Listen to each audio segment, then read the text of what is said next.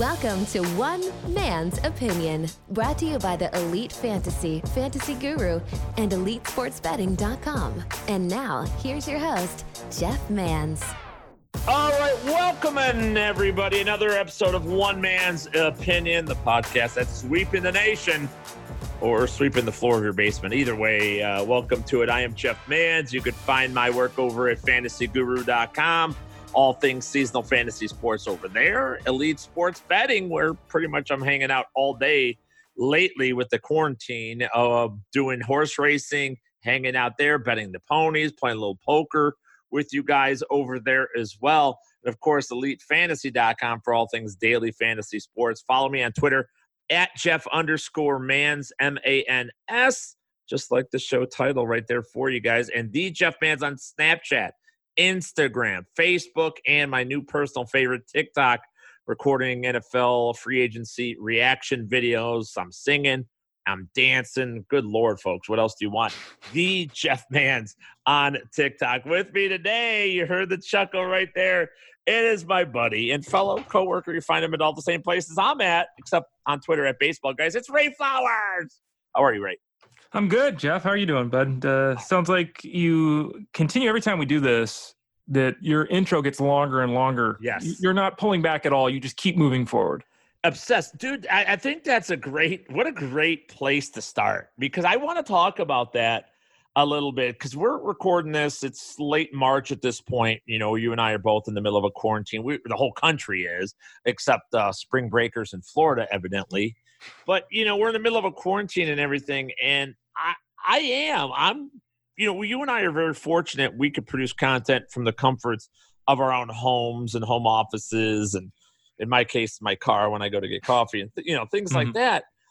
I don't know about you, Ray, and we haven't really talked much about this, but I'm looking around for like my sports fix around, and I know the the league stopped, and we don't have the NCAA tournament and all that, but it feels like to me ESPN, CBS, Fox, MLB Network, NFL Network, NBA Network, like they don't know what the fuck they're doing.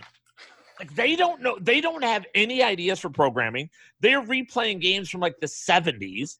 It's just if do you get the same vibe that I, I don't think anybody is continuing anything, even though they I think they can. It's not that hard. Well, I you know, this goes back to back in the day, um, in my travels in the fantasy world, at times I've I've been in charge of staffs, and you know your role now, and I've had people at times come to me and say, I don't know what to write about, and I always would respond with, Well, if you don't know what to write about, I don't know if you should be working here. Like it, there's there's always something to do. Like you're saying, there's always something to talk about, something to do, an avenue to explore. Um, so you know, when when people run out of ideas, it just goes to show you that you know there are a lot of people that are involved in the sports world and a lot of people read cue cards right they just they don't yeah. they don't think they don't and um, hopefully you know going through this process unfortunately we'll, we'll take some positives out of it and maybe some of those will be people realizing you know really who's kind of in this and who's kind of cashing a check yeah man and in our industry and that, that's kind of where i wanted what i want to talk about anyway on today's show Ray's been around a long, long time in the fantasy sports industry, long before it really was an industry. We we're going to talk a lot about that, sort of peel back the curtain, if you will, on you know both of us coming up in the industry, what we've done, and everything. But I totally agree with you, and I don't mean disrespect, even though people will always take it as disrespect. Um, but eh, we sit here now in the middle of this pandemic and the quarantine and all this, and I feel like we have a responsibility we have a responsibility to take people's minds off it. It's the same responsibility I feel on a normal day when people, you know, our jobs, we're fortunate that our jobs entail people wanting our services and wanting to have, you know, us to investigate and inform and engage and entertain them, you know, on sports topics that aren't, you know, religion and politics and uh, economic problems and all and disease and pandemic like they want an escape that's what sports is to all of us sports are to all of us and um and so i feel the same responsibility now I, I feel like we have to keep going and that's one of the things i'm incredibly proud of what we've been able to do on our network of sites. I mentioned, uh, you know, Fantasy Guru, where you're you have the fancy baseball draft guide still going. I mean, you went back and you're doing like all, you know, what what did you do? 2010 rankings, a look back at mm-hmm. prospects mm-hmm. from 2013, and you're mm-hmm. doing all this like creative new stuff that gets people all kinds of excited. I mean, I know it sucks that we don't have a season here yet but there's still a lot to talk about. It's baseball. Like for you, especially, it's, it's baseball. It's like, okay, just peel back, you know, 20 years worth of.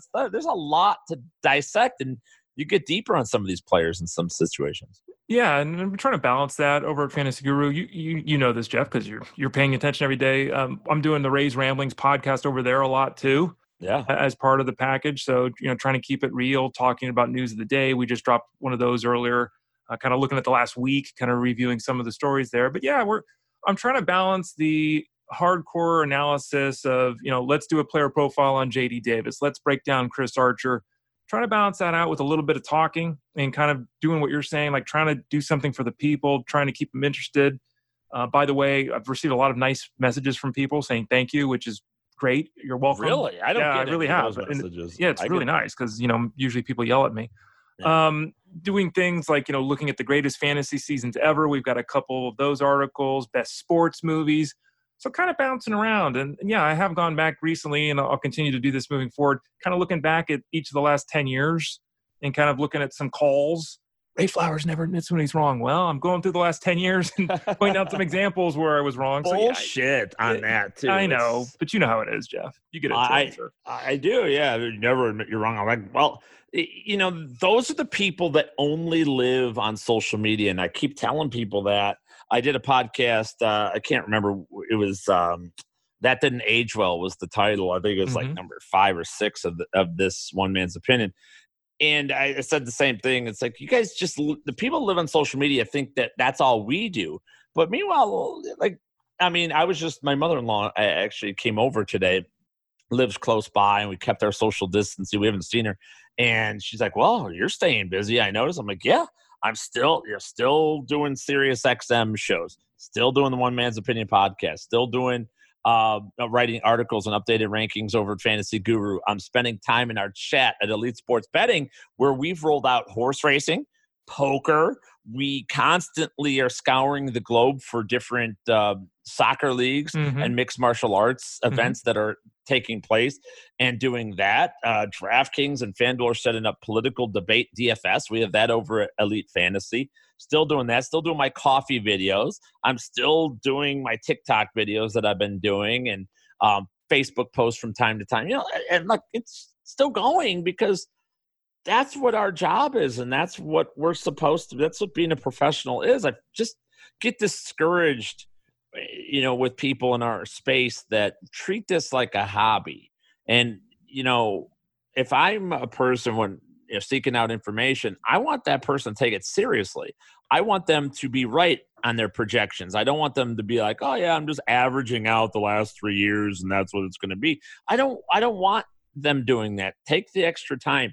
I'm willing to pay for the right advice. I think a lot of people in our space in fantasy sports, right? Mm-hmm. They will they think, oh, well, I'm going to build a blog and a site, and but I'm going to discount it, so you pay four dollars a month or ten dollars a month for it, and you get that you get ten dollars a month worth. That's like projections that are just averaged out.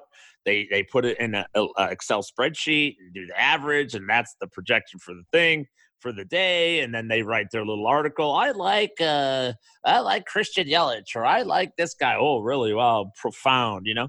And and that's what you get. I would rather spend $20 a month for somebody who's going to sit down do all the work round out their projections make sure they realize what what bats and arms are in their division for fantasy baseball realize what the schedule entails the corners that wide receivers are going to face in fantasy football, you know, and things like that. Like spend the extra time and get the right advice because ultimately that's going to win people championships. And what we're seeing now is just a bunch of our cohorts and counterparts just their companies are shutting down. And they're not shutting down because of the virus. They're shutting down because they weren't prepared and didn't take it seriously. And the minute they're told, "Oh boy, you got to stay inside," or you only could choose one or the other, they're choosing whatever day job they have being an engineer or mm-hmm. whatever and yeah.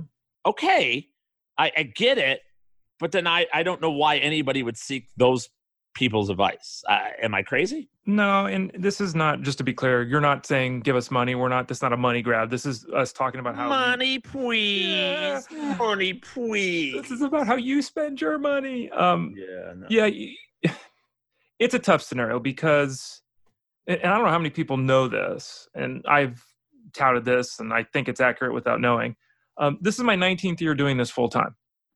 Okay, wow. and and I don't mean you know full time, part time. I mean full time. And this is your I, primary. This is your my, this primary is my life. job. Yeah, this is my primary. This is my job. Yeah. This is what I pay my my mortgage and my taxes and everything with. And I, I mean, how many people have done that? A hundred. There's people. Oh. There's people on national TV that haven't done that for 19 years. Oh no, there's there's maybe two dozen. Yeah. At so yeah. so you know, and and not that I'm necessarily better at it than these people, or but I'm damn well more committed to it. Yeah. And I think that's always been something that's helped me get to the level I'm personally at, Jeff. And it's why you we hear from you know followers all the time. Oh, I followed your work for 10 years, whatever. And I keep coming back because they know that I'm giving them an honest day's work. Right. They know you're doing the same thing. And it, it's not always about my advice is better than everyone else's or Jeff Mans is always right and everyone's wrong. It's not about that. It's like you're saying, it's that, you know, I think we don't even have to mention it. We never talk about this, but the fact that we can cultivate that kind of atmosphere where we work is because people understand that this is us. You know. I there, like you said, I'm this is my for people that know this, we in California, we've had the lockdown longer, and I've actually been in my house longer than California has told people not to leave the house. I've basically been stuck in my house for two weeks. Yeah. Okay. And I've like literally have left the house once in two weeks. Mm-hmm. And what am I doing? Could I be sad? Could I be drinking myself to oblivion? Could I be reading the 12 books I've got sitting right? Yeah, I could. But what am I doing? Spending 10 hours a day working still still. Yeah, and you know, so again, I think that's you know, I we don't owe it to people because you know uh, we could slough off everyone else is doing it, but I'm not built that way. You're not built that way. And you know, if we can do something to help people pass the time, give them a laugh, give them something to think about when people are sick and dying around them, I think we yeah. should all be doing that. Well, I think, in, again, I'll, we do owe it to them. I, I, really do. The faith that people have when they follow you on social media or they subscribe, buy your draft guide or whatever, a paying customer speci- specifically, or just, and paying, just like you said, follow the work. We do owe them. You know, we do owe them because we can do this job quarantine. We're lucky. Now, if we had to evacuate our houses, I think it would be a lot more difficult, and that would be a different conversation altogether. But I want to dig in a little bit here, Ray, to your your backstory when it comes to fantasy sport. You mentioned 19 years you're doing this full time. Um, I was, I was just thinking, like, who did this 19 years? It's like play by play people. They have a long like track record, right? Like yep, that's it. Sure. Though, if you eliminate like not broadcasters as far as play by play or color commentators, there are not many. And one of the reasons they're not is because, yeah, they don't put in the work. And people do think that, oh, I could, oh, I'm going to have so and so's job, Ray Flowers' job, or, or Skip Bayless's job, or Stephen A. Smith, or somebody's job, as long as I'm right and that I have to be right on everything. And I'm going to be, I'll show you how right I'm going to be. And it's like, no, that's not it. Not that we're wrong a lot, but it's a lot. It's a much bigger picture than just simply being right, and uh, especially with Skip uh, thrown in there. But back guy. to your story, mm-hmm. like when did you even realize? Like, were you playing fantasy sports in the '90s? Like, when did you first learn like fantasy sports? It's uh, it's interesting. I just was sitting down trying to uh, record a podcast for Fantasy Guru, and uh, mm-hmm. thought I'd touch on you know my life in terms of being a player of the game. Yeah. And I, I first I said, all right, it happened in 96 is when I started. And then I was like, no, that's not right. And I started thinking about the moments of my life. I'm no, it was 94. And then I, I ended up finally settling on 1992 as wow. I think that was the first year we officially played fantasy baseball. And uh, I told the story on that podcast. I'll repeat it here that it was for Mr. Ray Flowers who hates small leagues and all that stuff. There was four of us. Right it was me, my brother, Trent, and Josh, the two guys I'd grown up with. We lived next to each other our whole lives. We were, you know, what, so what was I then? I was 19 um, at the time, and we didn't have the internet. Um, the San Francisco Chronicle came out on Sundays with the entire league stats. The rest of the week, it was just the Giants and the A's. So on Sunday nights, I would sit down with a pen and paper, or pencil and paper, calculator and I'd put the stats together for the for the week, so everyone knew where the standings were. And we had eight offensive players, we had five starting pitchers, and a reliever. That was it, and that's how we started. And you know, slowly we added things. Like two years in, it was either 94 or 95. It might have been 95. Two or three years in, we added on base percentage. Um, now we did mess it up because we double counted. We kept batting average and just added on base percentage, but we added on base percentage in the mid 90s. You know, 15 years before anyone started doing that here in the in the general population for fantasy. And uh, we started experimenting with keeper scenarios. You know, we kept one guy and then we changed to two. And so, um, early 90s, Jeff, is, is when it began right after I got out of high school. Did you, at that point, like, where did you go for fantasy information? Or was like, mm-hmm. where did you go? You mentioned newspaper. That's where mm-hmm. you got most of the stats. Yep. You didn't have the internet in those days, or when, at what point did you, at what point did you start seeking out information beyond like your local newspaper? Yeah, very, very good question. A very difficult one to answer. Um, I think if I were to put a number on it without being, I might be off by a year. I would say 1997 is when I really started seeking it out because there was nothing there. It, in those intervening like five years, mm-hmm. it was you'd hope to hear something on ESPN, which never happened. We kind of would drink a beer if it did, right? You you look forward to Sports Weekly, you know, their the the labor coverage that they had back then was like the only place you could get it. Every once in a while, there maybe there was a magazine, you know, but it, it, it was mostly, hey, I'm really reading Bill James abstracts and trying to apply it to the fantasy game, you know, and so it, it was until 1997 I actually moved uh, to a different address because I was changing things up with college and everything, which basically was when I started looking for a job in it. I probably spent like a month looking at it and then thought, well, you know, hell, I, I got some time. Maybe I'll try this myself. So um, you're working. I mean, when did you realize there was an industry, though? I mean, what do you? So are you yeah. telling? You saying late '90s you were actually seeking a job in fantasy sports, or yeah, yeah. Um, it would be 90, 1997, um, and at that point, um, I was in. I was in. I was just getting ready to start grad school up. I had a girlfriend that was a long term. We dated for almost five years by the time it was all over, but um, she was bipolar so she had some mental issues that were very difficult, and you know I'm doing all this heavy stuff with school, and then I had some family things uh, going on as well. So it was like I, I had nowhere to turn. Everything was serious and everything. So I kind of started looking at right around that time, and it was mm-hmm. one of those things where I, I, I sent out 11 emails before I got someone to respond. And and these sites, you know, they might have had 27 people reading, right? Like it, they were not. I'm not sending emails out to oh right yeah or anything, right? And it took 11 of them before I finally got a response. Uh, and then I ended up with two companies, Draft Help and At Home Plate, that both said, wow. "Yeah, we'll let you let you write for us," and it was for free, right? It was one of those things uh-huh. for free, and then it was, "Well, we like what you're doing. We can pay you, you know, 25 bucks a month," and then it was like, "Well, we'll give you a job for 500," and it started quickly picking up over the next couple years. So $25 a month was like the going rate. Even like I started, you know, 2005, um, 04, 05 is when I started scoutfantasyfootball.com. And by the time, like when I was writing for other sites too, it was $25 a month. Like that's, you know, seven, eight years after you're talking about. When did you, when was your first paying gig? Was it mm-hmm. right away? Did you get a paying gig at no. 97? Yeah, it took, it was about, I think it was probably about six months in and it started okay. being like you're saying like 25 bucks a month write an article a week you're getting paid five bucks an article. Like it's you know right. you're not getting paid jack. It was just and it wasn't about the money because at the end of the month what did i do? Took my girlfriend out to get a burger. Like it wasn't we were doing anything with it.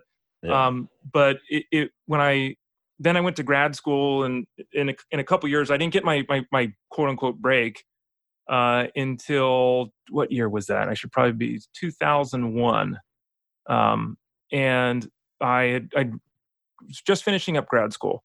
And at the time, I was working for uh, a company called Fantasy Planet. And Fantasy, oh, yeah, yeah, yeah, you remember it. Yes, I Fantasy, remember that one. Fantasy Planet, for those of you that don't remember, and a lot of people don't at this point, I'm sure, um, there was a couple of watermelon farmers um, from Oklahoma that bought domain names.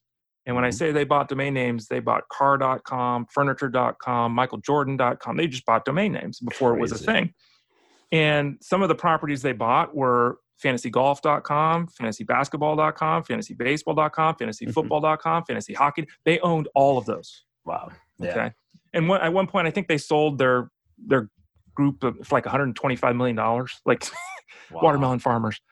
And um, I so love watermelon. I, yeah, I do too. I, if I had any idea, I would have liked them more. Um, so there was uh, there was a need for the fantasy hockey component. They they brought me in and it was one of those we'll pay five hundred dollars for the season to write at fantasybaseball.com, right? Mm-hmm. And they wanted to start doing fantasyhockey.com, and I said, look, I like the Sharks, I follow hockey.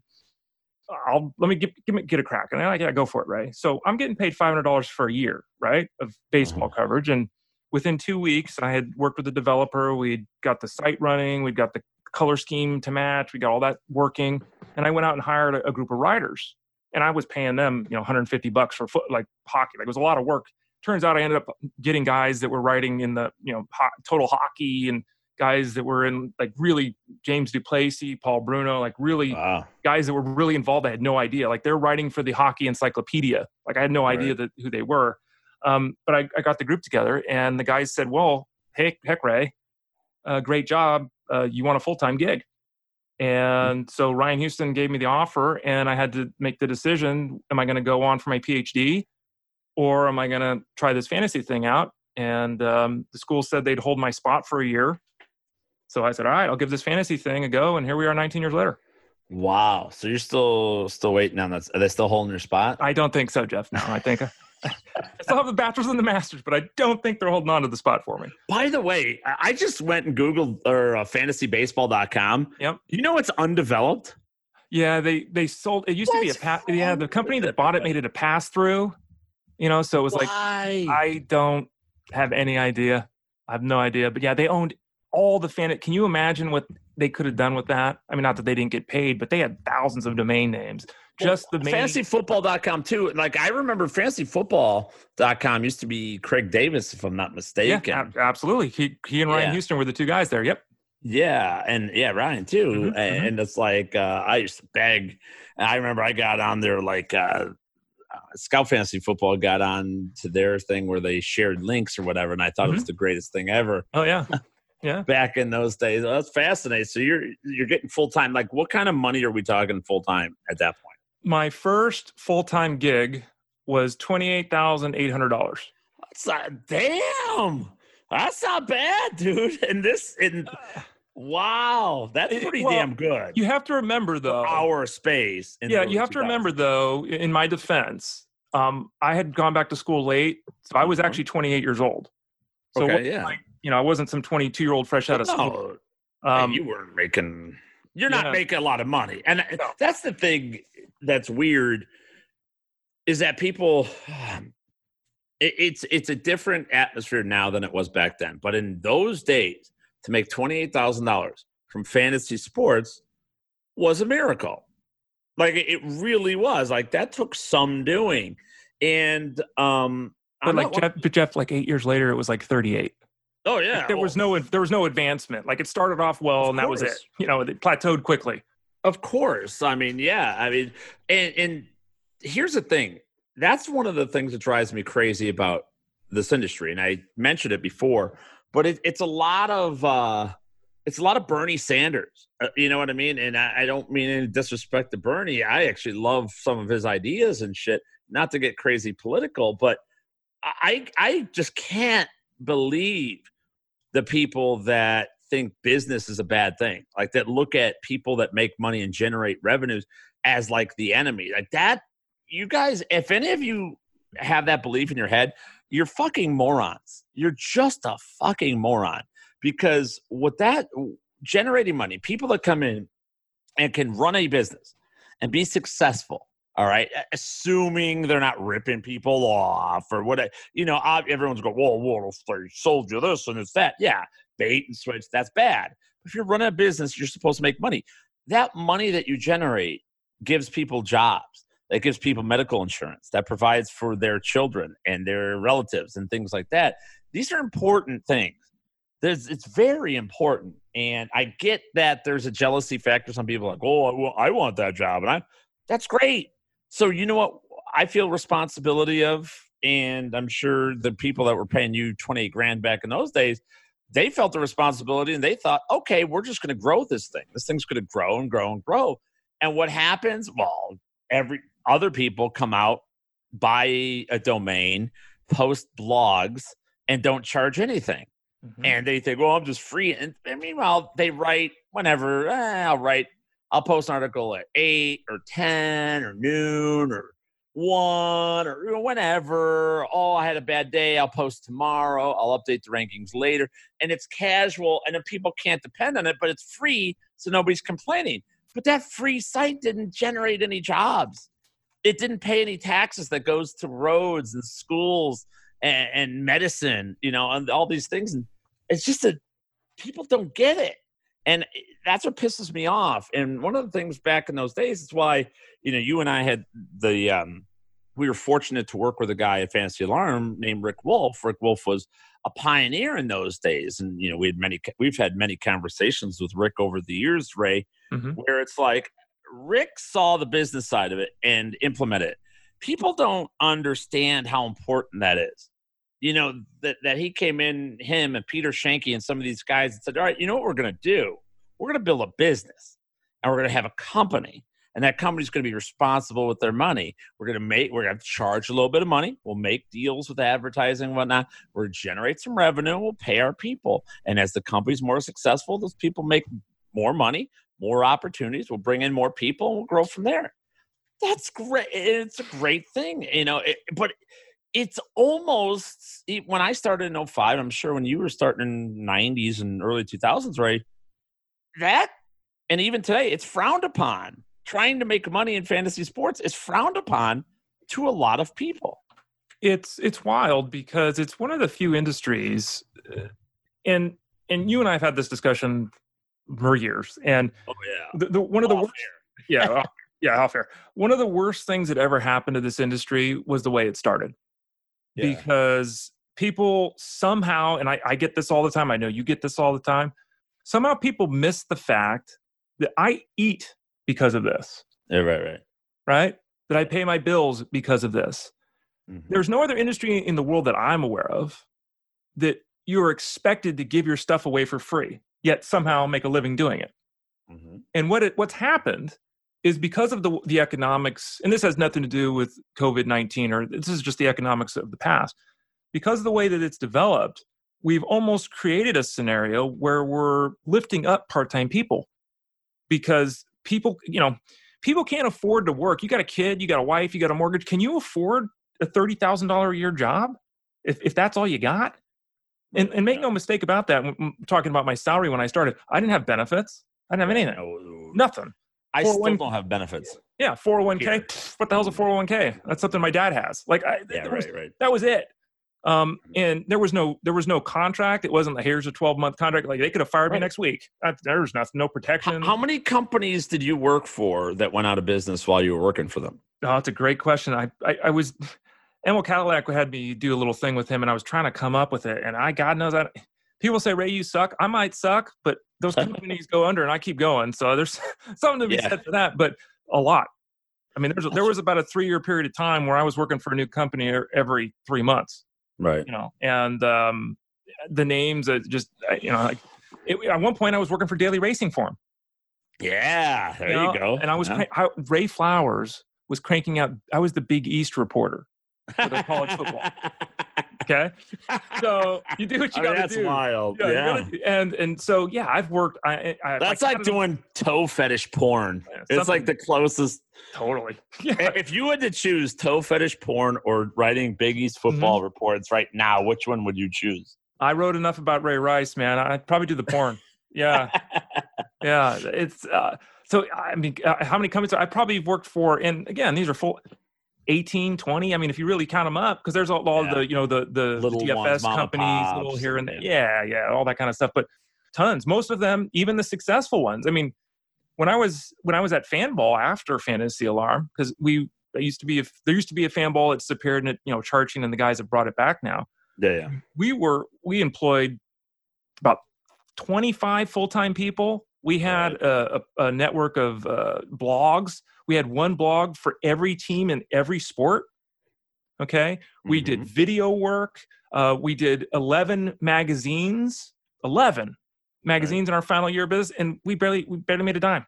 Like it right. just, it was so tough to make money. And so what what we've done is we've created this atmosphere where there's not a lot of money involved, and you know when you've got responsibilities, you know people turn to doing it part time because they can't get paid. Like you said, they start a blog, it gets popular. You know, 1,500 people read this one, 2,000 read this one, 700 read, and people expect everything to just be free and you know some stuff free is fine but a lot of times you get what you pay for jeff yeah, absolutely. If you didn't pay 10 12 15 dollars, whatever Netflix is right now, I mean, Netflix isn't coming out with new programming. And when you're sick and you're ill or you're on quarantine, you want to sit down and watch something, take your mind off it. Netflix is there for you, but it's not there for you just for free.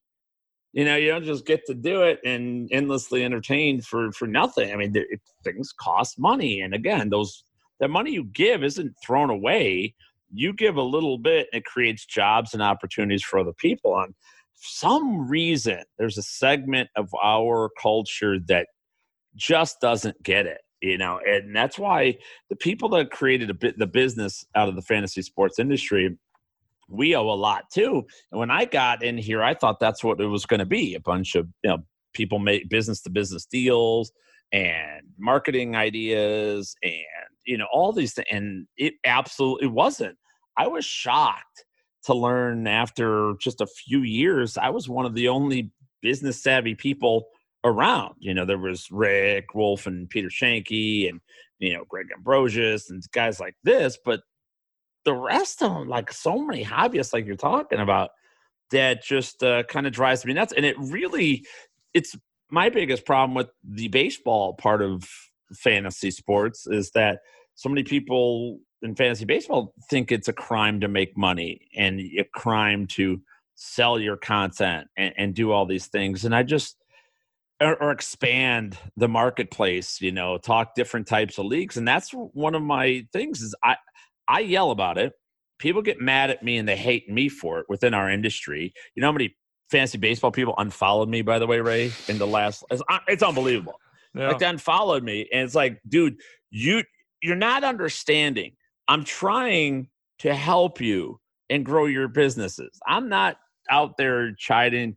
I'll tell you what we do. I don't really compare ourselves to other companies um, very much. I will if that what it takes, but that's not my point. My point is to expand the industry and to grow and to talk to new people and give and provide content for different types of people that seek it like expand your reach expand your market no uh, no no won't do it no no no it's like okay then don't you know and then and right now we're in the middle of this with the quarantine there's a lot of fantasy companies shutting down left right and center right and they're laying people off. Mm-hmm. You were sending me just the other day like yeah. four really talented people um, from around the fantasy sports industry are now out of work already.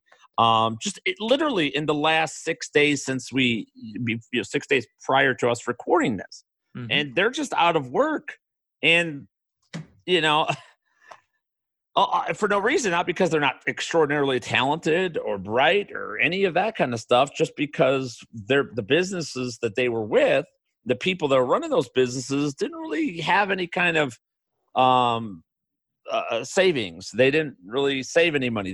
Which you always need emergency fund when any business you run. You should always have that. They they don't do that. What happens, Ray? Oh, comment on that, by the way. The people mm-hmm. that are losing their job. Mm-hmm.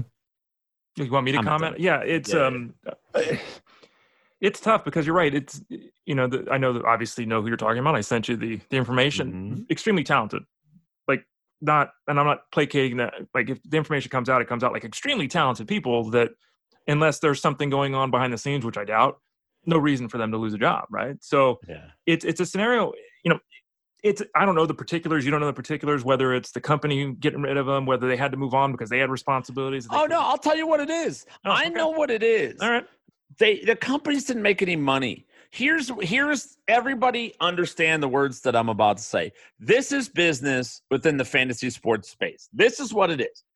Somebody gets an idea, and the idea is always the same shit. It's the same fucking thing over and over. I'm going to start a blog I'm going to talk but about football or baseball, but I'm going to do it differently. I'm going to I'm going to have uh, an optimizer, and I'm going to have uh, you know right now it's gambling. Everybody, oh, I'm going to have this.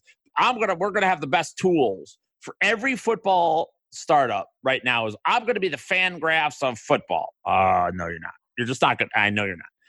But that's that's what they go. Pro Football Focus. They're somewhat the FanGraphs of football, mm-hmm. and they constantly are laying people off every year. They hire a group, they fire a group. They hire a group, they fire a group. It's just the way it goes.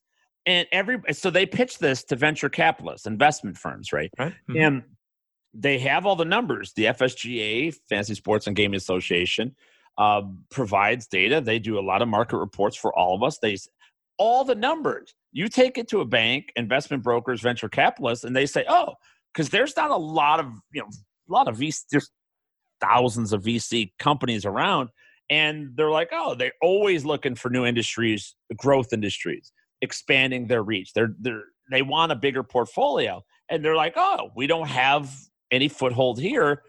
Let's take a look. And they're like, oh yeah, these numbers are amazing. There's there's 75, 80 million people playing fantasy sports it's and it and it keeps growing. You know, when you, I started out, there was I believe it was six or eight million.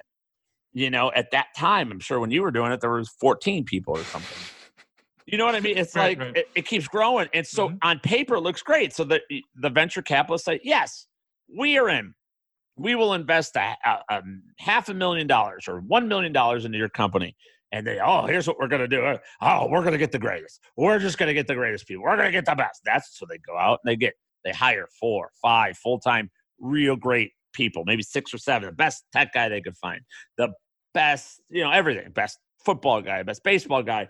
They go out and get everybody, and oh, they're loaded, right? And then they run their business year, and they they sit there. There's a Family Guy episode, and I know you don't watch Family I Guy. don't. Yeah, yeah one thing where Peter Griffin and his friends like they they they form a rock band and they they obsess over every last detail, everything like you know their their what clothes they're wearing, their hairstyle, the name of the band, all this shit, and then they go to their first gig and they get on stage and they go, "Oh my god, we forgot to learn how to play the instruments." That's a problem. It's and that's what fantasy sport they they do all this work, and then like, "Oh shit, we forgot how to make money." And they're like, "All right, we're gonna charge five dollars a month."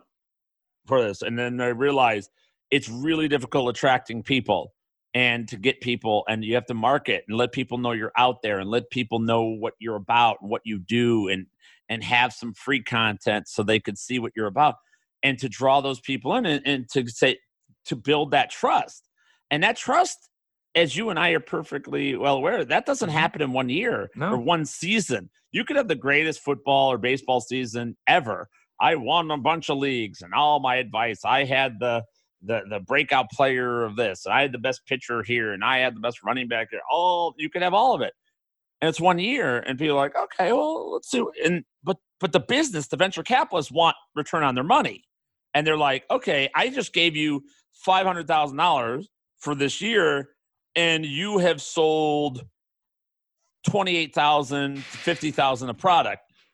Fuck this we're out. And then the company folds. And then that's it. It happens all of the time. And it's nonstop. And we've seen FanDuel and you know hire people and then fire people and pro football focus, like I said. And the Quant Edge is a new one that just that they were the bees fucking knees a year ago. A year ago. And my God, Elliot Christens, these guys are talented as fuck. Gone. They're gone. They folded shop. Like, and it's not just them. And I'm not picking on anybody. It's just constantly happening. And I, I hate to see it from people that are talented and people that, that like, you know, and, and um, oh, I'm the same way, by the way. My company went out of business. I'm not bashing other people. I went out of business. Me and Ted, mm-hmm. our Scout Fantasy Football went under. And then we went to Fantasy Football Search and Fantasy Baseball Search. And they promised us money that never fucking existed. And then that went out of business. And we went to Fighting Chance Fantasy. And Fighting Chance Fantasy, luckily, we got discovered and met up with Al Williams and the group at Fantasy Alarm. And I started working there right as they launched. And that was the turning point of my entire career uh, at that point. And that's where you and I eventually mm-hmm. met as well. So, like, that's the problem, right? Is this, this the casualness and the people don't want to make money and they don't want to overcharge and all that. Not bullshit. Like, we do work and people will pay for good work. And I, I just don't, I, I, wish the people in our industry would understand those principles a, a little bit better. Well, it, it's it's again. I think this goes all back to what I was saying a bit ago. That you know, when the, you watch the way this industry started, think of just my story. Yours is similar. Yours was different actually because you worked, you know, post office and you were professional. I, I basically was the same version of everyone else, just a little bit older. Because again, I took some time off from school and then went back and then did the master's degree. So I was 28 instead of 23. But it's basically, you're hey, I'm out of college. I'm going to get a job. I'm going to do this. What the hell, right? And and that right. that mentality just carries on. And you're right. The industry is full of good people. The industry is full of people with some ideas, but the business component of it, I mean, it just doesn't work. It just doesn't work. And like I said earlier, I just stuck it in when you were saying, you know, 10 years in to my career, uh, if we're being honest about this, 10 years, my salary had gone up 20%. Like it, yeah. it, it didn't change. Like I got in at a high point and that was it. Like there was nothing. And why? again, I'm working for companies. We're putting magazines out. You know, we're we're we're known. You know, didn't matter. We weren't making any money, and it it is it it it, be, it began as an industry of people that love sports, doing sports, and a lot of the growth just became people filling needs. Hobbyists. Yeah, people filling a need. Right. There needed to be news. There needed to be a report. Uh, and not that they weren't good at it, but they were people that were good at the sport, but they didn't know anything about business. You're totally right about that. And I've worked at companies that have had great ideas and they've tanked because the logistics of it just haven't worked. Yeah. And it, it it's a you know, you might just to you might like me or like Jeff or hate me or hate Jeff, like uh, you the listener. You might not like us when we piss you off or but the reason that we're successful um, beyond being talented, and I think again a lot of people are talented, it goes back to what you're, you were mentioning there, Jeff. It's the trust we have with the users. And I think that's what sets us apart. Whether we're here or there, whether it's $10 or $14, they know they're getting an honest day's work from us and that we're going to do the best we can for them. And that that branding, like you hear it all the time. I watch Shark Tank all the time. The branding, you know, how are you going to yeah. get in the, the branding is is what matters. And and you and I have talked about so, so much of this stuff off off air, like not recorded. I don't know if I've ever mm-hmm. said this, but you know, publicly, people are jealous. They're just yeah. flat flat out. They're just jealous of, of folks like you and I because yeah. they think they're better, but they're not. And it just at the end of the day, show us your show show me your your. I love that. I love the but they're not thing. But they're not. No, but it's true. They're not. You know, we know right. people in this industry that oh look at me, they're living in a two bedroom apartment or one right, bedroom right, apartment you know, in their in oh, their the DFS Twitter oh. people that they play five thousand dollars a day, but they yeah. they don't have yeah. a pot to piss in. It, yeah. It's just yeah, but they and, oh my god, look at my following. Yeah, it's, yeah, it's like it's so garbage. you know it, it's. And I think that's a large portion of the industry stuff, Jeff, is that you know the jealousy and all that. But yeah, to the larger point, bad business people with good ideas sometimes can still make it but mm. without that foundation of, of really knowing how to run a business it's it's an extremely competitive space and unless you have yeah. something very unique if you don't have that component with the business you're in big trouble yeah and it, it's it's happens too you, speak of like jealousy and things like that well, i'll say this and I'll, I'll come clean about like even at our own institutions like here at elite and back at fantasy alarm days and stuff like that like i i, I know the thing I, I wonder, I don't think the people we work with know, I'll speak for myself only. I know they're trying to compete with me. You know what I mean? And mm-hmm. I can see it. I can tell. I remember Fantasy Alarm, we had couple people that literally just like they're our workers, our team, and their goal was to somehow diminish me because I was the front guy eh, or the mm-hmm. or you know whatever and you in mm-hmm. baseball specifically or something. Mm-hmm. And uh, and here at Elite, we've had that same situation come up, and thinking to myself, you know, like you don't people, you're not beating me. You understand? It's not that you're not better or whatever. Now I don't care. I'm not the most talented. Like there are things everybody does better than me, and there's some things nobody will do better than me. And uh, it is what it is. And I think, but like Humble you brag, said, it's brag. the it's the whole uh what'd you say? Humble brag. Humble brag. Yeah, well, it's the truth. Like Yeah. radio, like nobody's gonna.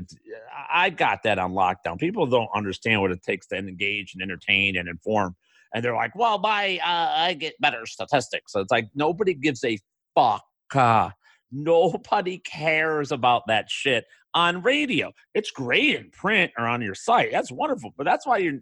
Nobody's gonna hold the audience that I do. It doesn't happen. So that's good. But when it comes to crunching numbers and shit, pretty much a lot of people better than me. Most people, And, you know, and that's just how it is. That's just the truth. But um, the the uh, relationship with the customers, those who Mhm. read my stuff, Mhm. listen to my stuff, uh, you know, in our chat rooms, and, that relationship and that trust, that's something that everybody, if you're a young up and coming fantasy writer or you try to do that, that is my advice to all of you. That's the most important people are those people. The people that do follow you on social media, the people that do read your stuff and write, whether it's free or they pay a couple dollars, they pay top dollar, it doesn't matter. It's all the same. Like treat them right. Worry about them. Compete with them to always engage them, to always uh, push them into new ideas and, and new thought processes and cutting edge tools and things. That's who you compete with. Don't worry about everybody else. Don't worry about cutting other people down. That's not your path. The path, and I learned that. I, I learned because I started out. I told the story. I bashed Matthew Berry I did that whole stupid thing, and then now, the more I've gotten successful in this business, the more I respect the fuck out of Matthew Berry Like, wow, you know, he he's sharp and smart and astute and very savvy you know with the way he's he's uh, gone about his career and you realize it all of a sudden you know that that's what he's he's done and he's done a hell of a job and i used to think well he picked this guy and i picked that guy and that guy's better than this guy. That's not it guy that's not the point of the industry that's not what the industry is supposed to be. It's about the customers it's about the listeners about the readers and it's about the 70 80 million people that play fantasy sports and now who bet on these games and contests and things eh, about informing them and helping them win their share of money or, or you know their leagues or what whatever segment you want to talk about. That's would be my advice to everybody. Worry about them. Take care of them. Nurture them like they're a newborn baby. Be in front of them. You know step up for them. Be a leader for them. Don't worry about well i'm going to be the next pro football focus. I'm going to be the next matt Berry or ray flowers or jeff Mans. like that's that's never going to get you where you need to be because if you don't get successful in a quick amount of time you'll never uh you'll just they'll lose interest is what ends up happening right and I- I've yeah, I've seen that everywhere. And you know, I, I'm very proud of my career for what it's worth. I'm very proud of it because why it's all me. oh, yeah. You know, good or bad, it's all me, man. You know, like I Mhm. I had no handouts, there was no scholarship, there was no family connections, there was no job. I created Mm. all of that on my own. I'm proud of myself because I worked hard to get it. Are there people, like you said, Yeah. smarter than me, better than me? Yeah, sure, great. Yeah, I have no problem admitting that. Someone's better than me at something. I, that's fine. I, I have strengths, I have weaknesses. But I right. worked damn hard to get here. And I'm but very ray wait a minute ray Yeah. you're not you you rank where do you rank in the nfbc you're not you're Oh not- yeah, I'm like 500th from my three attempts playing it. Yeah, you're right, Jeff. You're right. well, that's the criticism to you. I know. That's what people like. I am amazed by that. And listen, you and I are friends, and Mhm. we've grown a, a friendship beyond whatever. But we started out like we were just uh, sort of adversaries, kind of like you were your company, I was at mine, Mhm. and then at Fantasy Alarm, we started working a little bit together, and and all that. And I, again, what drew me to wanting to like I pushed the Fantasy alarm guys like I wanted you full time because that workout, like you were just a part time writer for us. You were doing like five or six different things. I'm like Mhm. this guy is always on time always punctual top notch content right on point always well thought out. Like it- it's just that well rounded thing and I'm like this is a professional. That's what drew me to you eh, as uh, to get you into Fantasy alarm full time and I, I pushed real hard for that. Mhm. and uh, I'm still grateful that you and this before we were friends even like we are just you know so guys but um you're right and you should be proud of that career because you did do it the right way. And you also took care of the people. You answer every question with people. You took time for subscribers and you treated this like a real actual job. And I, it was so rare back in those days that. Um, so that's the only reason I got the job, Jeff, because I was professional? Well, uh, no, I mean, 60%? Tell, uh, nine, 98%. um, it, were, it, it was a big reason though mm-hmm. and all that and it's like um you know i i never look at people like oh this guy just won this league. This guy just finished first in this. Like yeah we all notice whoever wins the overall. Our guy uh, mike horn at fantasy guru should have won but he ended up taking second in the nffc overall championship and nobody like mike horn uh, uh, guy who's probably 10 years older than us doesn't give a shit about the industry or what people think or his ranking or whatever. He likes to compete. He does work for us over at Fantasy Guru. Most humble, earnest, hardworking guy. Just does you know retired, travels the world with his lovely wife. It's amazing. It's, it's and he's second overall. Meanwhile, you know, you know how many people I've seen. Oh, I rank 38th overall. Yeah. Fucking on the best. Go listen to me. It's like, God, that's not it that's not it. That doesn't help anything. Tell somebody how, write an article how you finished high but in these leagues. Like that's the most important thing. And that's like the, but back to you, mm-hmm. people that criticize you, I take really big offense to it. I really, I take more offense to people criticizing you than you take people criticizing you because while NFBC finished uh, whatever the rank, guys, that's all fucking bullshit. Guess what, everybody? I won a WCO World Championship of Fantasy Football League, and I took I, I don't know I was supposed to get nine hundred dollars for finishing the top. I think thirty, it might have been top fifty. And guess what? I never got my fucking money because the goddamn place went bankrupt. So where's that? Where's my win for that? Nobody even acknowledges that. Nobody gives a shit about it. It's like it never happened.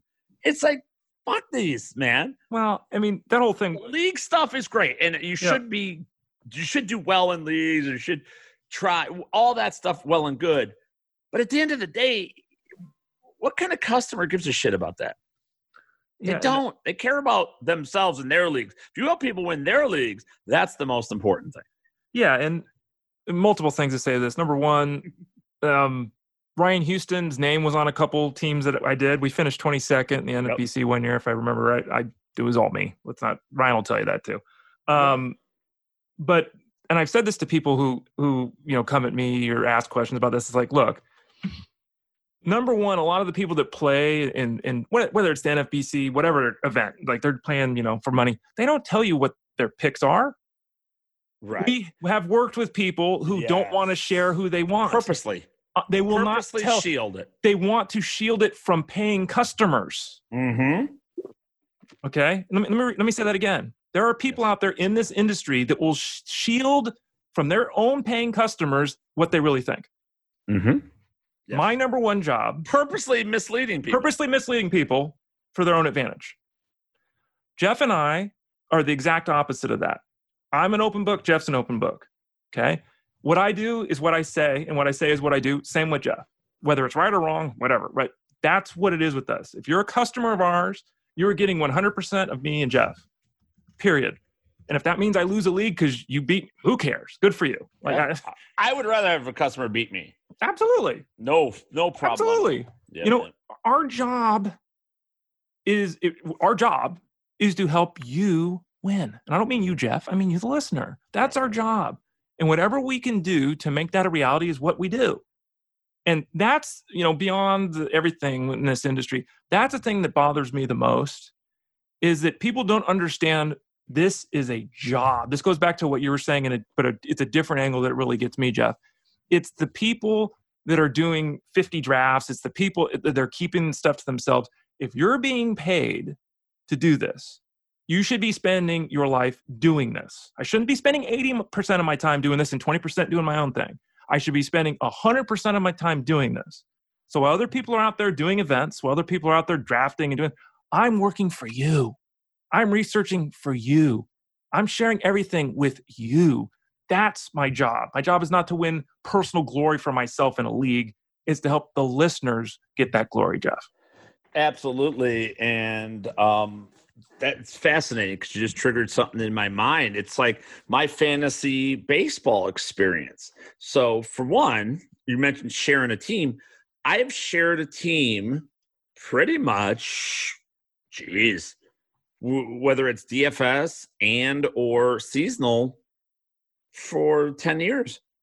Whether like me and Al Williams uh, at Fantasy Alarm, we shared teams and a lot of things were in his name. And mm-hmm. me and Ted Schuster to this day uh, kind of share a team in that he does it. I just advise. And it's like, I think that this mind fucks people so much because they need the accolades. They need to know who did it. When I won the two live finals, who did it? Which one of you? Because there was like me, Ted, Al, mm-hmm. we are all involved. Right, right. And you were in the inside of that too. Yep. You know, you, I mean, so I didn't try to take any glory though, Jeff. Dynamic, you did not, but uh, it's you know, you did not try to take any glory. No, one of the no. few times you haven't. Yeah, fair. Um, they uh, it's like I think it it it confounds people because they need to know. Oh my God, who's the guy? Who's the guy? It's like you know, when something works, it's like me and my wife. I've been married twenty years. My wife and I, we work well together because we work well together. You know, it's there's been times in our relationship, like I'm the breadwinner currently, and sometimes she gets down like, yeah, people take shots at her because she's at this point stay at home mom. And I'm like, and I tell people, I've told my family, I will, I'll fucking cut you. If anybody says shit about my wife, because when I took the biggest leap of my life, and Ray, you were around, like yep. I left my mm-hmm. government job, yep. I went and worked and tried to fantasy sports, and I didn't get, you know, I was getting paid basically. You were in 2000. right. I didn't know that, you know. Right. But anyway, you know what I mean. My wife stepped up and she ran at home daycare and she busted her tail and she she worked double jobs. She did real estate and daycare. She did all this. Like that's a partnership. We don't keep score between us. You know what I mean? Like at least I hope not, because she'd be ahead. But um, you know, but you know what I'm saying? It's like if you start taking score like she would have kicked me out of the house back then because I wasn't providing, I wasn't doing my job, and I I was crazy busy. I was working 12, 15 hour days at the 16 hour days at that point, not being the greatest dad or husband I could, and wasn't bringing home money. You know what I mean? So, mm-hmm. like, what point was it? But when you're a teammate, you don't care. You do what you have to do for a while.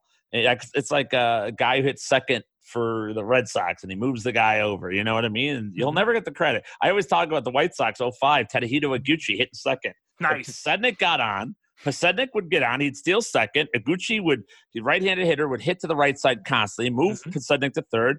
And then whether it was Frank Thomas or Carl Everett, they'd hit fly ball, boom, mm-hmm. score run. run. Yep. They sacrifice, they work together. That's what good teams do. And that's what it's supposed to be. And so yeah, a lot of shit isn't in my name as far as like the high stakes leagues or even in, in DFS, the account name or whatever. I don't even have a DFS account anymore because I live in Arizona. So it, it, doesn't matter to me. It's but still, Jeff, let me, it's all the same. Let me ask you a question. Yeah. And I know your answer, but I want you to expand on it. Sure. Does it matter if you've won a league for doing what we do? Does does does having I've won 27 leagues is is that the most important thing to do this? No, no, not the most important at all. Here's the uh, the other thing I was going to go into, no. and I'll, I'll expand on this too. Is the I think that you need, like you said, you said it before. First priority, only real priority, is to help the listener, the reader, the the customer, whatever fed the follower, whatever it is, help them win. That's our job to get them better help them win. We, I feel like we should have some sort of track record of success in the fantasy sports space for what we do. We can't be finishing last all the time. We can't be um, neglecting our teams and things like that. And that goes right into myself. Fantasy baseball. I have been dog shit over the last probably three, four years. I won an NFBC uh, league, and we were somewhere in the overall the postseason. We won some. We won the league outright. Last place, All Star break, won the league. Right, that was me and Al Williams running that mm-hmm. team, and I mm-hmm. did most of the running. Al would attest to that. Um, I after that, I was kind of like, okay, been there, done that, and I start, you know, football, and football starts earlier every single year for me. And every draft I do, the FSTA and uh, NFBC and, and host league and for Sirius XM, and I couldn't keep up. By the time we got to June and July, I'm out. I was out, and I just I didn't have the interest anymore.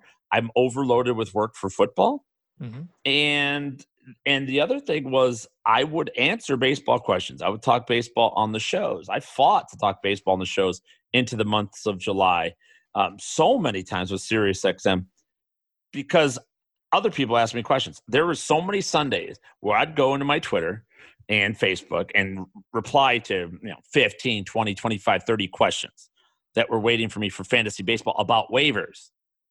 And then I would never do them myself. I wouldn't do them for my own team. right. And that's an honest question. I, I spent mm-hmm. an hour, hour and a half answering these questions yep. of other people's and then I'm like, I could either – go and spend another hour and a half, two hours doing my own, or say, fuck it, I'm going to go write my coaching breakdowns or go play with the kids or something mm-hmm. while I mm-hmm. still have a Sunday free. And I chose the latter. Now, maybe that makes me a shitty baseball analyst or whatever. And I think it, there's a fair criticism within there, but that's the truth. Uh, it, a lot more to me that other people win than myself. And that's why this year, even last year, I took a big step back. I went from 10, 12 baseball leagues to last year, I think I did four or five. This year, I had planned on doing 2 mm-hmm. just two. And then one of those, I was thinking uh, my son's going to run the damn team. I think he was going to run the team for the most nice. part, like right. later in the year, especially because right. mm-hmm. he's itching to do leagues. That's it. Okay. And I'm doing that because I just couldn't keep up, but I'm still going to talk about, still going to answer everybody's questions and, and all that. But that's that's just the truth. And I would like to do more leagues and draft more teams and things like that. But I, I got criticized. Remember the the year I was in the hospital with yeah, cancer? Of course. Yep. And and like I had no idea this even. I, I didn't know. I didn't realize at the time it was the Tout Wars team head to head. I didn't realize there was a groundswell of people in, in our industry that were attacking me behind my back because I wasn't setting a lineup. Now they didn't know at the time, I don't think, that I was in a hospital and having mm. my uh, intestines removed, you know, with a, a, a, malignant tumor and then undergoing subsequent therapy and all that. But that next February, I was told I'm not good enough or I shouldn't be in this league because I didn't set a lineup. And I'm like, oh my fucking God. And the only time I didn't set a lineup the last three weeks of September, well, I was in hospital two of those weeks, recovering the third. It's like, yeah, the last thing on my mind was setting that lineup in which I was in I think eighth place at the time in the head-to-head league. But they're like, "Oh, you not setting the lineup screwed people." Like, fuck you. Like, wow, it's unbelievable how important that is to you guys who, you know, you weren't there for your people. You're you're more worried about what the fuck I'm doing, and not thinking about you. They all knew at that point. Guy that I had worked, we had worked with, uh, uh was calling me out. Right, mm-hmm. you know, for for all that, that knew that I was sick and and ill, and knew damn well while I wasn't. But he thought he'd get one over on me and get me kicked out of the league. Which, by the way, go fuck yourself, because I don't care. Go ahead, kick me out of a league. Like I do the league, I respect the league. But if you're going to be an asshole and think it's so prestigious that it's too good for me, then fuck you. I don't need you.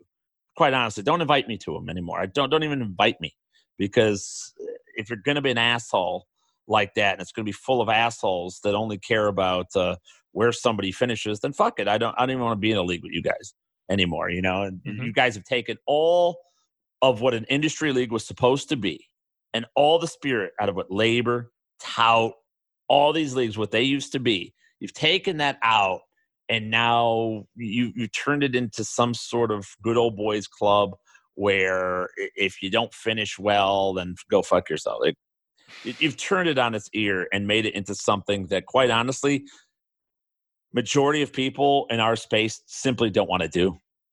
They just don't want to do these leagues anymore. It's because mm-hmm. they've taken all the fun out of them yeah and i think it's instructive too because you know in a little bit of a different tack but kind of along the same lines here in in different tack yeah, yeah yeah um a lot of people play fantasy sports for money you know, there are people mm-hmm. that you know they're they're trying to make a hundred grand a year playing this. They're in 25 leagues. They're doing that.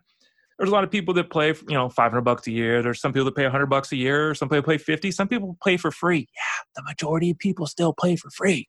Mm-hmm. And it always rankles me uh, when, especially when you do like the the experts leagues, quote unquote expert leagues with the people in the industry that you know, there's there's you, maybe you pay 50 bucks or something. Like there's no money on the line. Right. Um, that you hear from people, well, no one cares because there's not money involved. You know, of the 70, 80 million people playing fantasy, what percentage of them aren't playing for money, Jeff? Half at least, more, 75%. Yeah. There's millions and millions and millions of people that aren't it's not it's not about the money for the majority of people that play it. It's the camaraderie, it's the competition. And you're right, that can get sapped. And ultimately, that's really what it's if you can make some money, you know, make enough money to take your significant other to dinner, what yeah, go for it. Sure, cool, great. But really, it's about the competition, the camaraderie, and it's about doing something with your time that's not destructive. Don't go out and get bomb drunk and end up in a gutter. You know, go set your fantasy lineup. You know what I mean? And I right. that that for some people, you know, I, I do lament the loss of that because I think when it was a simpler time, there was more of that involved in the whole thing, and I kind of like that more. I uh yeah, I mean, I like playing for money. I like people winning money. I don't think the money should be the primary focus of it, right? I, I think that's the thing. You can do they're, they're not mutually exclusive. You can do accomplish both. You can have fun. You could it could be about camaraderie and still take home some sort of digit. Now you asked, you know, how many people play for money. I actually think more leagues are for money, actually, right? I, but I think it's low limits. They're not, you know, people are playing for twenty dollars or yeah, you know, twenty. Like you put meal twenty dollars. Yeah. Yeah, exactly. Or yeah, there's a lot of you know buy a dinner type of things, and or or if it's not monetary, then there's a trophy, which mm-hmm. you know there's something that gives you whether whatever it is. There's an end game to every league, whether it is cash, whether it's a trophy, whether it's prestige, respect, whatever camaraderie, like talk, whatever it is. Like we're all playing. Someone's going to get a tattoo if they lose. You know, something. Yeah, something. There's something um, to it. And, and I think uh, I like the idea that people can win some money out of their sports knowledge, whether you know in any different realm. But it's it shouldn't just be about that, and it especially within our industry. I think it's a lot different with the regular people than the people in our industry. That like, our job, we make money by providing the data and the information and the analysis. Like that's how we make our money, not supposed to make our money by playing necessarily, you know. And DFS, these lines are blurred because I'm giving DFS information and, well, I'm competing against people. Mm-hmm. And I, I, tell everybody all the time, like, for me, um, I won a live final in baseball, won a live final football, $350,000 in total just in those two competitions. I play DFS football for money. Like 100% I play for money. Like it, it is part of what, like I, it's part of my salary. Like honest to God, if people do not realize that if I have a shitty October, like I'm going to be on my fucking edge because that is my salary. Mm-hmm. Like that, I've come to rely on a, you know, good revenue stream there by winning in daily fantasy football. It's why I play very cautiously, why I play 50 50s and just plug away at it because of that. I don't have anything else to prove. And I'm, I know I'm never going to win the most money because I'm not playing the contest. I'm not going to hit that 100,000 anymore or millionaire maker. I'm never doing that. I don't even, I don't enter those contests even. But I've set my, you know, finances up a certain way where I'm like, all right, I'm I got to cash out 10, 15, 20 grand, whatever the goal is at the beginning of the year. I got to cash that out come December because I have credit card bills for Christmas to pay for. You know, you are very I, giving at that time of year, so that, that's true. Yeah, I yeah. like Christmas. Christmas is my jam. Yeah, love you love Christmas. Too. I do too. Absolutely, Hallmark yeah. Channel. Yeah, recently we were watching that, right? Yeah, they're on there now. Did you know they they put that back on the uh, Christmas uh, show again? I know that they did over the weekend. Yeah, yeah, they're oh. doing it. Um, I believe it's. I, I, think it's just on the weekends. Yeah, okay. Not during the week, but uh, hell yeah, I could have a Christmas in like March what the hell? April day, Why one not? of these quarantine days. Might yeah. as well, right? Yeah, totally. Decorate our houses and everything like that. Um, so yeah, that I mean that's sort of the backstory. And then by the way, let's go back to when we. So I, you know, when did I? I think you and I became Facebook friends, or we were in the same Facebook. You know, two thousand seven, eight, somewhere around there, right? Yeah. Wasn't around there? Yeah. and um, right. yeah, that that's the first time I knew of you. Either that I had heard of you, or I saw you posting articles and things Mhm. like that on Facebook and all that. That was you know before we ever worked together at Alarm or anywhere else. But uh, what when was? Do you remember? And I remember I did meet you at FSTA in San Right. Francisco. oh, absolutely. Yeah, we played RBI baseball out there. Oh Um, yeah, that got- was years later though. No, we met before that. You got in trouble for yelling too loud. Yeah, there's all kinds of. You remember that? Yeah. What was your did, What was your first impression of me? When did you first come in contact with Jeff I- that see- you were aware of me? I've I've met a lot of buffoons in my life. yes. Um, Yes. So no, I was going to say that I know you. I knew you weren't because it's like Oh, met, oh. I've met buffoons. Uh, But I, you know, I mean, if you could see through it through the veil a little bit, you get a very good Mhm. understanding of people. And I've always kind of prided myself on that, um, being able to, to size people up pretty quickly. So I, I didn't throw you in the buffoon category. I'm sure some people did. You know. Oh yeah, they still you do. still fight Oh, that. They think you're dumb, and you know. always always Yeah, yeah. that is my biggest thing is you know they they do. Like most people in the industry think i am a buffoon or i, I am literally they think i'm stupid. Like maybe they may even think i'm slow or something. I, I don't know. That's the vibe i get from a lot of people. I think some people think you're Skip Bayless too. Like some people think Yeah. you say things on purpose just to get a rise, Mhm. which is not the case. not the case. I absolutely know how to tap into people's emotions. There, there's no doubt and do i use that? Absolutely. No doubt about it. But i don't i don't do it just to do it. You know i don't do it because oh i think i'm going to get higher ratings. It's it's because i feel a certain way. And i know when i have passionate feelings to the contrary of the the sports world norm that i know okay well this is going to be a lively show.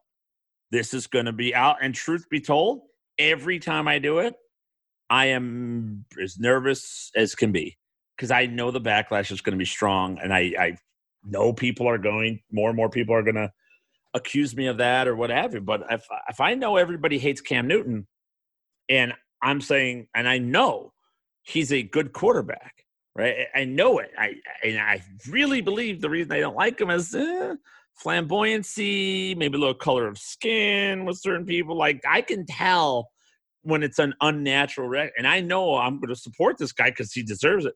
I know that's going to get a reaction. So yeah, absolutely go into it. But um, I don't form my opinions based on shit like like Bayless does. Like Bayless will do it On purpose. just sure, on purpose sure. to Yeah. race baiting and shit like that. Yeah, hundred percent. Yeah. So I didn't think you were a buffoon, Jeff. So you passed the Thank you, smell Ray. test. You're welcome. All right, well, that's pretty good. Now, Is eh, Was that the first time we met? Though was the it was 2010 in San Francisco, I think. I believe that. I think yeah. I think that's accurate. Yeah, and it's oh, that's another thing with our industry. It's always and everyone talks about it. I think at this point, but you oftentimes know people or work with people. You even work with people, right? But you've emailed and talked to them on the phone. Like you've the face to face component. You know, I'm I'm in California. You're in Arizona. The people, other people we work with back east. You know, the whole thing. So it's always uh, it's always interesting when you first meet someone. Uh, you were shorter than I thought you would be, Jeff. I was shorter. Yeah, you claim you're taller than me still, even though every time anyone that's independent has looked at us, they've always said I'm taller, but you still claim to this day you're taller. It's because you have the. It's because people see you being bald okay. and me having lush, uh, fro- flowing hair. right, right. Like They, like they Chevy Chase? discredit the hair because they always the afro. they always discount the hair. They're like, no, the hair doesn't count. So, and then your hair, your head spikes up a little bit, and then you're like, oh yeah, you're you're uh, you're raised raised taller because they discount the hair. And I'm like, no, Oh, okay. you have to measure the actual skull to skull. Should we I get think a we're about- doctor at some point to really do this? Like, Guin- call Guinness or something. Have Truth actually. be told, I it, it seems like you are. I think I've shrunk or something. But you are like a about an eighth of an inch. I'm about a half inch close. tall, half inch to an inch, Jeff. Yeah, I don't We're know. close, but I'm That's tall. I've always been taller. I always will be taller, Jeff. No, you're Um, always taller. Probably always be smarter. Always be better looking. always be not. balder. There's a- one of these a days you and i need to take like an iq test or something because I, it, it's going to be humiliating for you. Like okay. anybody that like that's something I'm willing to do. I was always good at testing. Like I always tested out of this world, so I could like all through school. Like there's stories of me like because I couldn't draw. Like I had no art skills my whole life. My son's the same way. It's, it's like motor skills. We are just slow developing or whatever. And then like third grade, they tried to put me in special ed because of it. I've heard this. And they had me take a test, mm-hmm. and I took a test, and I scored like out of this world. And they're like, "What?" The? And it confounded like the school. And plus, my third grade teacher was such a such a bitch. Her name was Grebanowski, and we called Ooh. her Krabanowski. Okay. We would sing an hour, ninety minutes in the morning of American. She would play the piano, and we'd have to sing for an hour and a half every morning about all the like pro America folks. She was she's like 80 years old, and this is 1985. Right. And she and I just didn't gel, and she hated me, and I didn't like drawing, and so yeah, that was uh, there was a time where they thought, and then like my whole life, I got uh 30, 32 on my ACT. Uh, well, you, know, told me the other day about your high school experience. I had no idea about yeah. your, your, standing in the you know the class your senior oh, class no that was that was college. Oh college sorry yeah yeah sorry. Valedictorian in my college class that's in, that's very true. Yeah. um yeah yeah I, I, mean i did well in school. Testing's always my thing. So an iq test like i could rope a dope people into that where i'll probably score really high mm-hmm. and i could i could probably beat you by a point or two maybe or but you would be the favorite by like minus minus 500 i'd Just be like the plus, top? yeah everybody like oh ray will blow them away and that I'm like the miracle on ice. Do you believe in miracles? yes. That could be me. Um, so that was it. So we met in San Francisco. Do you remember that? Not, I don't remember. You probably remember more of the details than I do, Jeff. To be honest, that, that was the time I did get in trouble for yelling, yeah. and they closed the whole conference down yeah. and shut the doors and all that. But um, what was the first? Uh, do you remember the first time? What is your first memory? you know, I, we had to have gone. I don't remember. We've had to have gone out, right? Like there had there must have been a hanging out at a bar or something. We've had so no. many stories. No? In, in, San Francisco, you left like we were talking. I think that isn't okay. that where I, I put my own name on the Scott Engel Hall of Fame thing. Still have that photo on my phone. Still yep. have the photo. That's mm-hmm. the first time like we had a conversation in person. Mm-hmm. But I remember because then you threw your backpack on. I was like, "Hey, come on, hang out." You're like, "No, I gotta get back." And I didn't know you're local, and you're just like you were gone. You're on a like backpack, and you're getting on train or whatever train. the hell mm-hmm. you were doing, and mm-hmm you were gone, and that was that. So the first time we hung out was Arizona Fall League, I think. Oh, okay. Right? Wasn't yeah. that when that was with Kyle Elfrink right. and Matt Deutsch? Right. All that out here in Arizona where I ended up moving. Mm-hmm. That was a good time.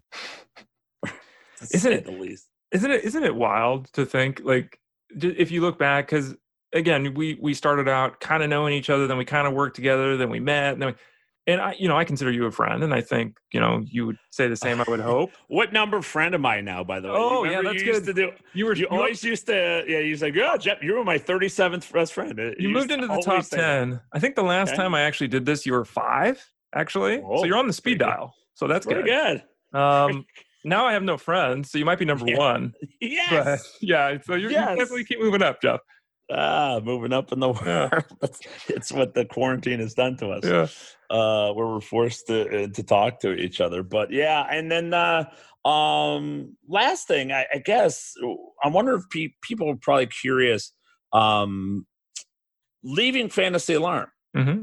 like you know, uh, I had like I was talking to the executives over there and Alan Rick and stuff, and I was working out my own thing and there was a, a point in time where I felt it was right to let you know because we were friends, and mm-hmm. whether Ray says it or not, we were good friends at that point and worked together. And I'm like, you know, this is something that's happening, and I'm likely going to leave here and all that. What were your thoughts uh, on that, and ultimately why you decided to to come out? Was it just me putting a gun to your head? Was that the reason? Is no. the only reason? No, ultimately, honestly, going back on what I said earlier, I thought to myself, the buffoon is gone. I should stay. I'll finally be the boss. yeah. Finally yeah, be the head. Um, mm-hmm. I've never cared about that. So, um, no, I think that, you know, it's a, it's not that you stagnate sometimes, but I, I think that challenging yourself is a good thing. you know, and uh, I thought, I think a lot along your lines too, Jeff, and you can obviously speak to that, that it, it was, it was time to to challenge myself because again I've been doing it 15 years at this point full time and you know it was it was time for a, just a different opportunity. And sometimes you know you see in the in sports world right? Like a oh, coach yeah. is a great coach and Tom Brady. Yeah Tom Brady had to move good example. Coach is a you know he's he's a Hall of Fame coach. He gets fired mid-season when they're you know 17 and 21 one year. It's like what the hell's going on? Sometimes you just need a, a, a different voice. Sometimes you just need a different tact. And I, I think that there was an opportunity for us that um, you know made sense. Um, you know, good team we're going into, good scenario we were going into, um, and you know, thankfully, we both factored. I'm speaking for us. You can correct me. I think we both factored in something we talked about earlier in the podcast, and that is that you know our followers believe and trust and follow us. And I know it's been a bumpy road at times because Ray, you're here, now you're there, now you're there. Ray, what the hell you? You know, I get it. Yeah. So I'm very I hear from people, Ray, I've been following you since 2009, or like it, it means so much to me to hear that, that people have done that. They've made the leap with us. And I think I had at least some level of confidence, Jeff, that we'd be able to pull that off again, that our people would want to hear what we had to say and want to stay with us. So I, I wasn't overly concerned that making a move was going to be something that was detrimental to us or, or the listeners or the followers, because I thought we'd be able to bring them along with us. And uh, I'll say this, um, obvious. And the thing is, like, that I'm never afraid, and neither are you, except you know when we go on Sirius and people judge you. I'm not afraid of talking about any of these topics because, frankly, nothing to hide. And when it comes to like our years of fantasy alarm, like we have nothing but crazy amounts of respect totally. for those people and the time we spent there as part of our lives and part yep. of what we did. And I'm very proud of what we accomplished there and everything they've accomplished since as well. So it's like it's a wonderful thing. Realistically, it was an opportunity. I got an opportunity to run Guru Elite. And it was a new company, and it shared the idea of making money and, and having something big and having a vast team and, and spreading out daily, seasonal, betting, all that kind of stuff. And it, it was a great opportunity, and it's worked out very well because we've provided amazing content. We got a wealth of subscribers, and you know, now we have Fantasy Guru in the mix as well w- with an unbelievable customer base that are passionate and diehard and craving 24 7, 365 sports coverage. And what we were able to do in that as well is now bring in our parent company, which is Orange Capital Investments, that bought the company a couple years ago, and you know we're sitting here in a mix of a mix of a pandemic, and we still have jobs. We're not shutting the doors down. We're not closing up shop. In fact, we're producing great content. We able we were able to boom move in horse racing, boom move in poker, MMA from around the world, soccer from around the world, esports. We've rallied around here as well.